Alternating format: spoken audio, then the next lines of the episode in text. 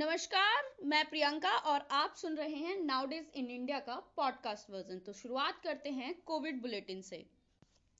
देश में कोविड ने पसारे पांव एकाएक, 10% का उछाल। 24 घंटों में 37,000 से ज्यादा नए मामले।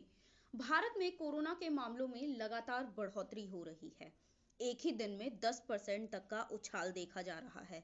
ऐसी स्थिति में वैक्सीनेशन देश की काफी बड़ी ढाल रहा है, लेकिन ओमिक्रॉन और डेल्टा वेरिएंट पर वैक्सीनेशन कितना असरदार है ये आने वाला वक्त ही बता सकता है।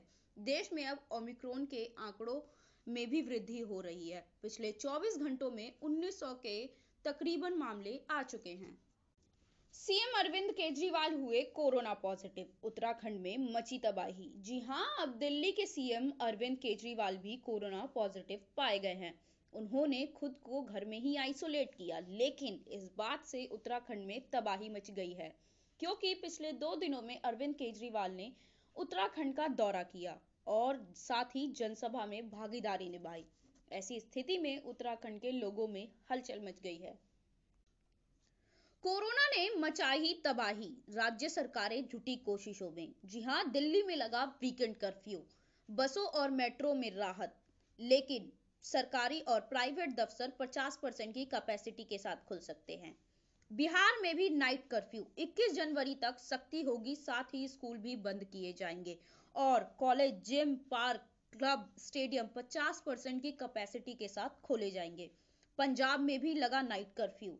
जी हाँ, पंजाब में नाइट कर्फ्यू लग चुका है और college, gym, park, club, stadium ऐसी जगहों पर 50% की कैपेसिटी के साथ ये खोले जाएंगे। बंगाल में भी कोरोना ने बरपाया कहर। अब सिर्फ दिल्ली या महाराष्ट्र नहीं, बल्कि बंगाल में कोरोना अपना कहर बरपा रहा है। थर्ड फेज में पहली बार 9,000 से ज्यादा मामलों की पुष्टि हुई है। दिल्ली में भी कोरोना ने की बढ़ोतरी, 40% बेड पहले से ही रिजर्व। जी हाँ, एक बार फिर से दिल्ली में कोरोना तेजी से पांव पसार रहा है। दिल्ली के जनसंख्या के अनुसार दिल्ली के अस्पतालों की क्षमता काफी कम है। ऐसी स्थिति में 40% बेड पहले से ही रिजर्व्ड हो चुके हैं, जबकि ये कोविड के थर्ड फेज की अभी सिर्फ शुरुआत है। शुरुआत करते हैं देश और दुनिया की बाकी खबरों की। चीन से आयात पर लगी रोक, पीयूष गोयल। कोरोना काल के बाद से लगभग सभी देशों के संबंध चीन से तनावपूर्ण ही रहे हैं। साथ ही भारत ने पिछले 2 दशकों में आयातों में कमी की है। इसका असर देश के व्यापारिक तालमेल में झलक रहा है। चीन के साथ व्यापारिक तौर पर अब 29% की गिरावट दर्ज की गई है। मेघालय और अरुणाचल प्रदेश का सीमा विवाद हो सकता है इस साल खत्म। असम के मुख्यमंत्री हेमंत विश्व शर्मा का कहना है, इस साल मेघालय से जुड़े सीमा विवादों पर अंकुश लग सकता है। वो कुछ समाधानों को इसका हल बताते हैं। साथ ही उन्होंने बताया, कुछ क्षेत्रों पर ध्यान न दिया जाए तो मेघालय से विवाद कुछ खास नहीं है। साथ ही उन्होंने बताया, नागालैंड और मिजोरम के साथ सीमा विवादों को सुलझाने में अभी थोड़ा वक्त लग सकता है। 5 राष्ट्र की तरफ से परमाणु युद्ध को नकारा गया। जी हाँ, चीन, रूस, ब्रिटेन, फ्रांस व अमेरिका ने पहली बार एक बयान पर सहमति जताई कि परमाणु युद्ध नहीं होने चाहिए और ना ही हथियारों की होड़। उनका कहना है, अगर ये युद्ध नहीं जीता जा सकता तो फिर लोगों का नुकसान बेकार है। इसके सिर्फ घातक परिणाम ही हो सकते हैं। पाकिस्तान में 5वीं लहर की आहट, नई ट्रैवल एडवाइजरी की गई जारी। पाकिस्तान में भी ओमिक्रॉन उतनी ही तेजी से पैर पसार रहा है जितनी तेजी से भारत में।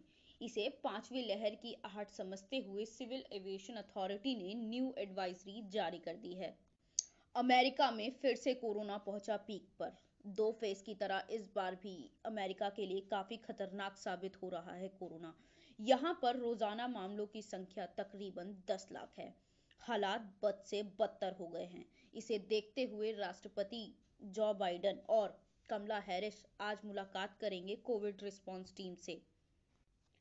देश की सीमाओं पर रिकॉर्ड घुसपैठियों को दबोचा गया। देश की सीमाओं पर घुसपैठियों की हलचल आम बात हो चुकी है। ऐसे में बीएसएफ के जवानों ने देश की दोनों सीमाओं से लगे घुसपैठियों को दबोच लिया है। सिर्फ अकेले बांग्लादेश से 1583 लोगों को पकड़ा गया, बल्कि पाकिस्तान से 45 लोगों को। घुसपैठ ये देश की सीमा को पार करने की कोशिश कर रहे थे, जिसके बाद मुठभेड़ हुई और मुठभेड़ में 18 घुसपैठियों को मार गिराया गया। बुल्लीबाई ऐप के मामले में आरोपी विशाल को 10 दिन की पुलिस हिरासत में लिया गया। उत्तराखंड की 18 वर्ष की युवती निकली मास्टरमाइंड। बुल्लीबाई ऐप के मामले में आरोपी विशाल को, जो कि इंजीनियरिंग का छात्र है, उसे पुलिस ने हिरासत में ले लिया है। इस केस में नया मोड़ आया जब एक उत्तराखंड की महिला ही इसकी मास्टरमाइंड निकली। सूत्रों की माने तो दोनों ही पहले से एक दूसरे को जानते थे। दक्षिण पश्चिम चीन में बड़ा हादसा, 14 लोगों की मौत, 3 घायल। दक्षिण पश्चिम में एक प्राकृतिक घटना भूस्खलन से 14 लोगों की मौत हुई, 3 लोग घायल हो चुके हैं। सूत्रों की माने तो जगह अंडर कंस्ट्रक्शन थी जहां पर लोगों का काम चल रहा था। आसपास से सभी लोग बचाव प्रयास में शामिल हुए। ये करीब 1000 लोगों की संख्या में थे। एम्स और सफदरगंज अस्पताल में 80 से अधिक डॉक्टर निकले कोरोना पॉजिटिव। दिल्ली में कोरोना तो अपनी तेज गति से बढ़ ही रहा है, लेकिन सबसे बड़ी चिंता की वजह है अब कोरोना वॉरियर्स को चपेट में ले रहा है। दिल्ली में सबसे बड़े अस्पताल एम्स के 50 से अधिक डॉक्टरों में कोरोना पाया गया। सभी को आइसोलेशन में भेजा गया है, लेकिन पिछले 24 घंटों के अंतर्गत अन्य कई डॉक्टर कोरोना पॉजिटिव पाए गए हैं। दिल्ली सरकार की नई पहल, सिंगल मदर के बच्चे को दिया गया जाति प्रमाण पत्र। जी हाँ, दिल्ली के उप मुख्यमंत्री मनीष सिसोदिया ने सिंगल मदर्स की जाति के आधार पर बनाया पहला SC/ST जाति प्रमाण पत्र दिया बच्चों को। उनकी माता की जाति के अनुसार जाति प्रमाण पत्र दिया गया, जिसमें पिता की आइडेंटिटी का खास रोल नहीं है। विधानसभा में पास हुआ दिल्ली टीचर यूनिवर्सिटी का बिल। जी हाँ, दिल्ली विधानसभा में दिल्ली टीचर यूनिवर्सिटी बिल 2022 पास हो चुका है। बक्करवाला गांव में बन रही यूनिवर्सिटी में BA, BEd, BSc, BEd जैसे टीचर एजुकेशन प्रोग्राम ऑफर किए जाएंगे। बिल को लेकर कल सदन में चर्चा हुई थी। जवाब देते हुए उप मुख्यमंत्री मनीष सिसोदिया ने कहा, इस यूनिवर्सिटी में शिक्षकों को विश्व स्तरीय ट्रेनिंग दी जाएगी और यह यूनिवर्सिटी टीचर ट्रेनिंग के लिए नए टारगेट सेट करेगी। उप मुख्यमंत्री ने कहा, दिल्ली सरकार की नीतियों की चर्चा अब देश ही नहीं बल्कि विदेशों में भी हो रही है। देश की दूसरी सरकारें दिल्ली मॉडल को कॉपी करने में लगी हुई हैं। ऑक्सीजन टैंकों की डिवाइस से होगी मॉनिटरिंग। जी हां, दिल्ली वालों के लिए खुशी की बात है। अरविंद केजरीवाल के निर्देश पर दिल्ली के गवर्नमेंट और प्राइवेट अस्पतालों के सभी ऑक्सीजन टैंकों में टेलीमिलिट्री डिवाइस लगाए जाएंगे। दिल्ली के 53 बड़े प्राइवेट और गवर्नमेंट हॉस्पिटल्स में ऑक्सीजन टैंकों से टेलीमिलिट्री डिवाइस लगाए जाएंगे। इससे ऑक्सीजन की रियल टाइम मॉनिटरिंग हो सकेगी और आपदा के समय जरूरत के अनुसार ऑक्सीजन की आपूर्ति करने में मदद मिलेगी।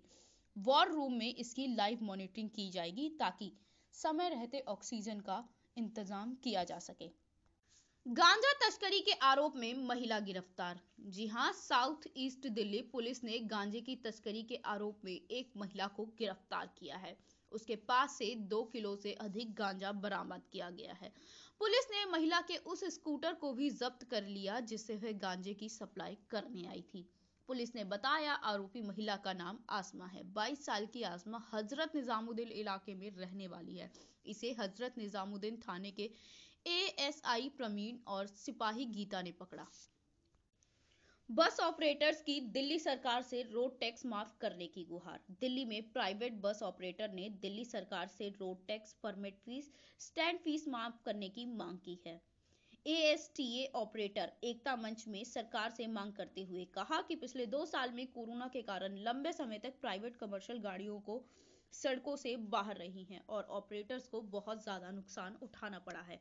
कोरोना काल में सड़कों से हटकर खड़े होने के बाद भी ना तो इन गाड़ियों का रोड टैक्स माफ हुआ और ना ही परमिट फीस माफ की गई।